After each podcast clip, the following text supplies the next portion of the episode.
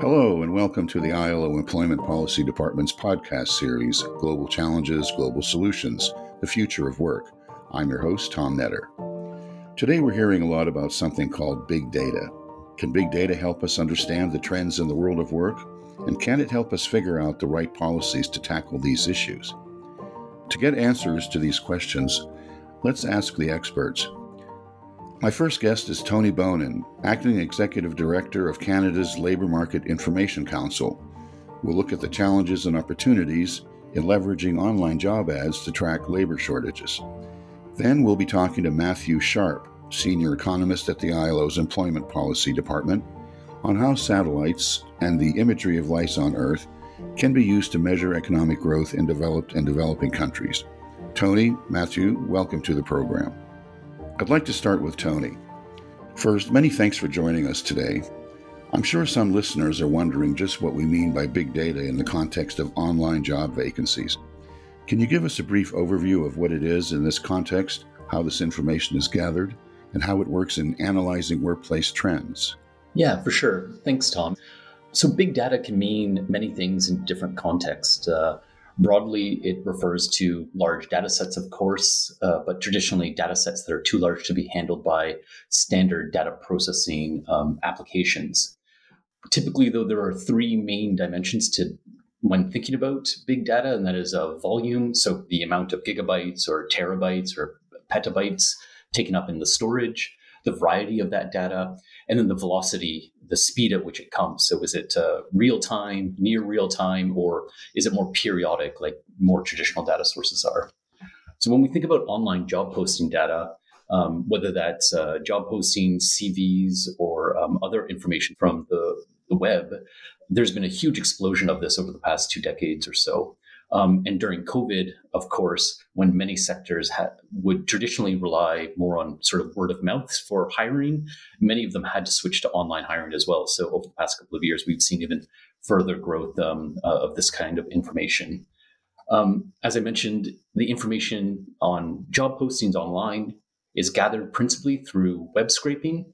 Um, and so that means actually having algorithms that you know target different websites, explore sort of what's out there, access that information, that raw text, and then downloads it. That's always the sort of uh, first step. So that variety of information needs to be organized and it's transformed into organized data we can use through what's called natural language processing algorithms or NLP. So the, these are systems that essentially turn that raw text into um, vectors into, into numerical structures that allow us to sort of group that information. So you can group the information, that raw text, into pre-existing categories. So this would be like occupations and so on, or industries associated with job posting, um, or also very importantly skills, or, or what we always refer to as work requirements. So a sort of broader category of skills. And then the final sort of dimension here is the velocity, which, as you can imagine, is is one of the main aspects, the main benefits of online job postings and CV data, that you can collect this data basically daily. Um, and the frequency of it uh, being updated daily or, or, weekly at you know sort of the longest time span is a huge improvement on what we can get from traditional data sources. Thanks, Tony. What are the specific challenges in Canada, and how is big data being used to identify and track them? And how has this situation been affected by the COVID 19 pandemic? Yeah, so during COVID 19, we turned to using online job posting data much more frequently than we had before. Prior to the pandemic, we were using this data for the skills related information, or as I said before, the work requirement related information. What skills are associated with what jobs, what skills are in demand. Skills data is very difficult to obtain otherwise. You don't observe a skill directly, unlike maybe somebody's wage or employment status. During the pandemic, though, things were changing so rapidly at that time that the near real time aspect of online job posting data gave us a way to view what was happening even faster than sources like the labor force survey, which in Canada is a, is a very rapid, as close to real time as you can get with surveys coming out uh, just a few weeks after the reference period.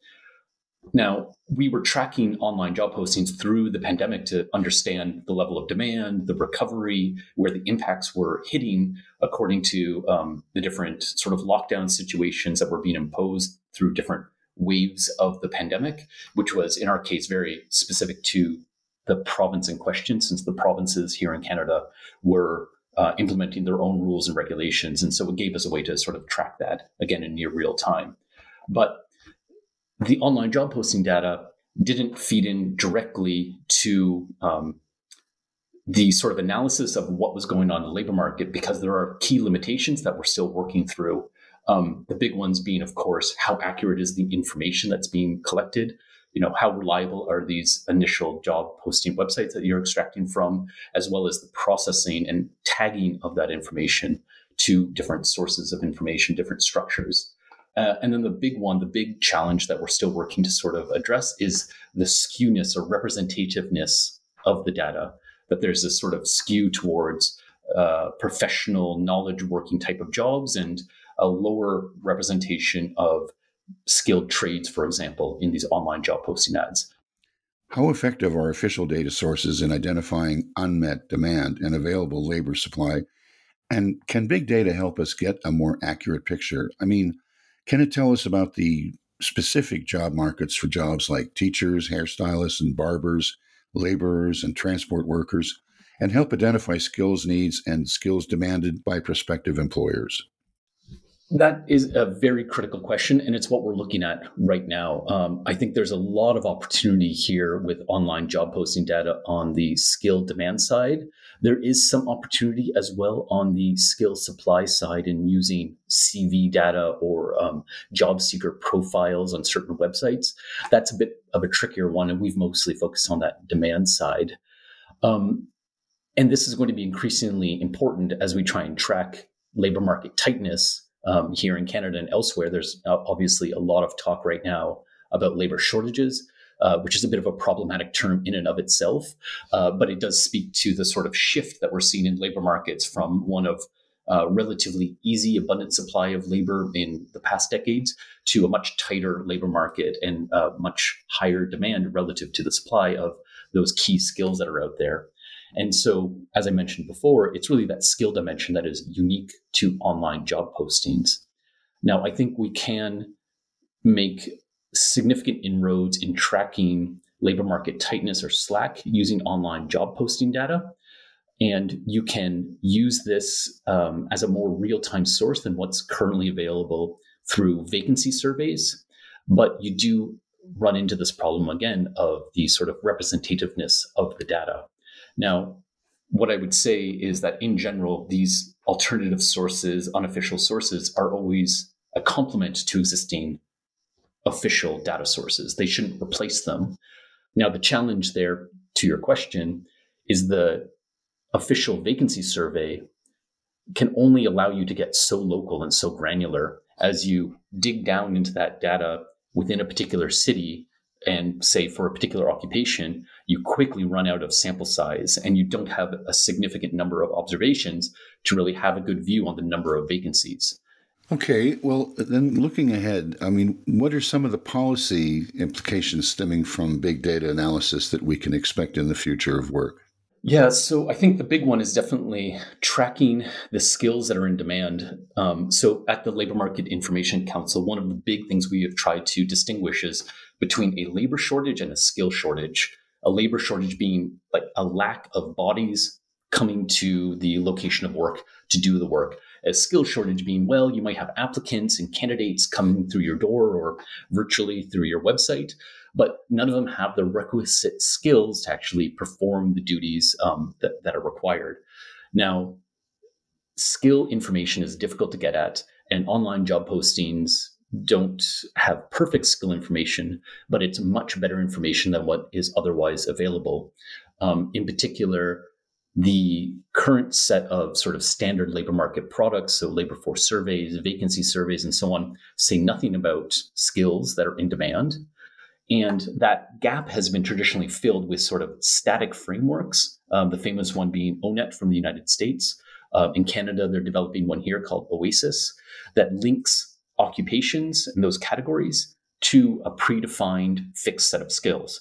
Now, that's very, very useful um, in a lot of ways, but it is lacking because the variance of the skill set associated with the job doesn't change over time and doesn't change by region.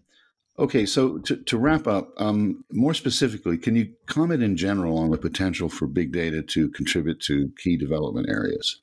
So, the Labor Market Information Council is a pan Canadian organization, so we don't focus on international dimensions of labor markets, uh, although we certainly work closely with partners at the ILO and, and elsewhere. Um, but in broad strokes, yes, I do see that there's a big opportunity for online job postings to help bridge the gap between the required labor market information and the need for robust statistical infrastructures that uh, any policymaker anywhere in the world needs. Now, specifically, I want to say it can help bridge the gap and help avoid the leapfrogging term, which is maybe somewhat similar. You know, the famous example of um, cell phones being introduced in many countries before wired telephony systems were implemented.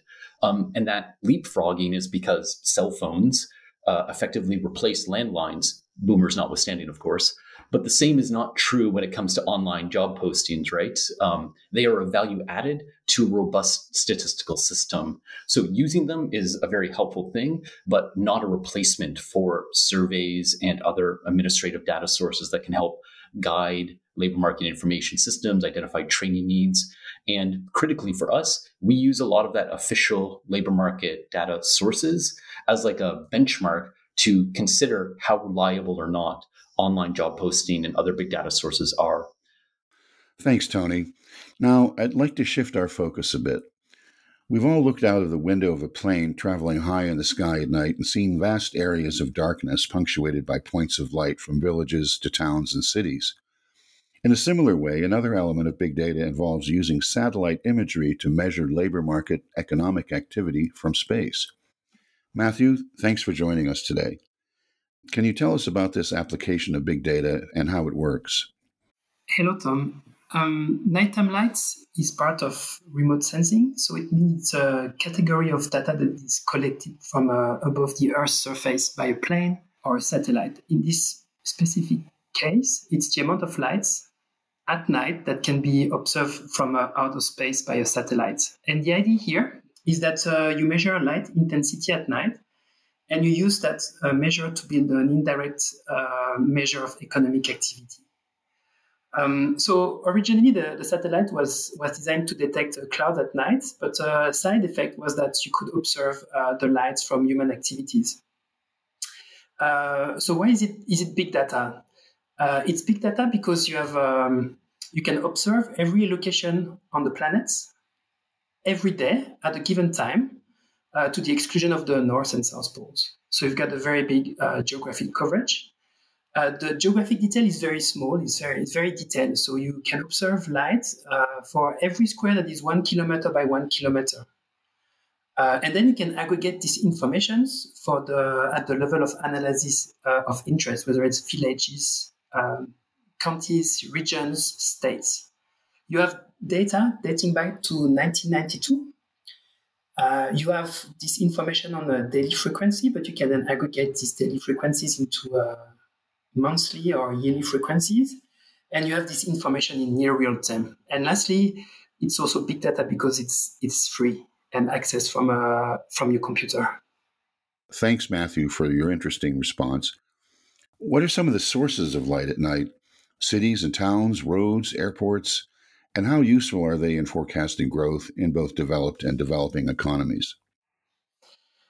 I'm going to start by telling you what is the idea behind uh, using nighttime light uh, to measure uh, economic activities. So the, the basic idea is very simple: is that um, higher income are translated into higher electricity consumption, and therefore more light intensity at night. Um, development economists have used for a very long time uh, electricity company records to build a measure of income growth in, in countries where there's no official statistics. But the advantage of this approach is that with satellites, you have a measure for the entire globe um, at a high time frequencies. and at a very detailed geographic level. So it's it's more information, uh, but the, the idea is the same. Um, what are the sources of light? Uh, so the satellite captures all light at night, which includes uh, light from human activities and non-human activities. As you said in your questions, human lights includes building lights, street lights, roads, and airports. But there are also a lot of sources of non-human light, which include moonlight, auroral activities, or sunlight. And so it means there's a, a heavy data cleaning process to differentiate between the two. For instance, when there's a forest fire, it emits lights and it has to be cleaned from the data. So how does it work? So the uh, high income countries versus low income countries. So the, the idea is to address the, the problem of underfunded statistical agencies in low income countries that have difficulties in producing official statistics. So the application is intended for low income countries. However, because there is a very fine geographic disaggregation, a lot of work have also been application in high income countries. So how does uh, light intensity tracks income growth and GDP? Um, the first point is that uh, it's used to, to look at GDP growth and not GDP level because there are cultural habits in electricity consumption. So you want what you want to measure is the, the change over time, not the level. Um, then there is a, a seminal paper written 10 years ago in 2012, and that showed that the, the relationship between light intensity and income is very strong, and it's been confirmed by many, many uh, subsequent studies. Um, one result is that this uh, this relationship is stronger in low income countries rather than in high income countries. The idea behind that result is that in low income country there is um, a constraint on the electricity capacity of a country. So as income grows, you have uh, this constraint that is released, and you have a stronger relationship between the two variables. Matthew, thanks again. This may seem like a naive question, but what if it's cloudy or raining? How can this way of measuring economic activity be applied consistently or in the long term? In other words, what are some of the limitations and challenges of this approach? So, um, there are factors. So, there's a difference between the light that is emitted on the Earth's surface and what the satellite captures. So, the, the first thing is what I've mentioned is the difference between human lights and non-human lights. But there are other things. One important factor uh, is cloud, uh, because when there are clouds at night, it means the satellites measure um, less light intensity. So clouds dampen light intensities. So cloud it's a very, very important factor. The other thing also uh, is related to the technology in the satellite. Is the satellite capable of detecting low light, or is the satellite capable of measuring very bright light in city centers? But coming back to the question of clouds, uh, there are some areas on Earth that have very little cloud-free nights. Um, so what you need to do when you uh, use this um, this type of data is to make sure that the the observations that you are using uh, are observation that corresponds to a cloud-free observation, and this comes together with a database. So you can use what we call a mask and exclude some of these uh, non-cloud-free nights. But I would like to say that the main success of this approach is uh, what people call the power of averaging. Uh, so usually people use uh, annual data at the country level. So it means that you have taken the average of daily observation at a very small geographic detail, and you have taken the average over time and over the country. And that's what makes this uh, approach interesting is that behind a data at a country level for a given year, you have an enormous amount of information behind it. Well, this sounds like groundbreaking stuff. Can you give us a few specific examples of how this approach can help shape policy measures? And would this work for other development areas of interest, such as measuring climate change, population growth, and urbanization? This approach is uh, recent, but not new, as it is uh, 10 years old now. It's very popular in uh, development economics, and it's increasingly popular in international organizations such as the IMF or the World Bank. Uh, potentially, you've got a large array of application as it's uh, as it intends to be the proxy for economic growth, and it's the main question asked by economists in general. The original application was to improve GDP statistics, so there's been a lot of work on this on this topic. Um, but uh, another popular approach, for instance, is to look at climate change uh, questions such as how does typhoon impact nighttime light and economic activities.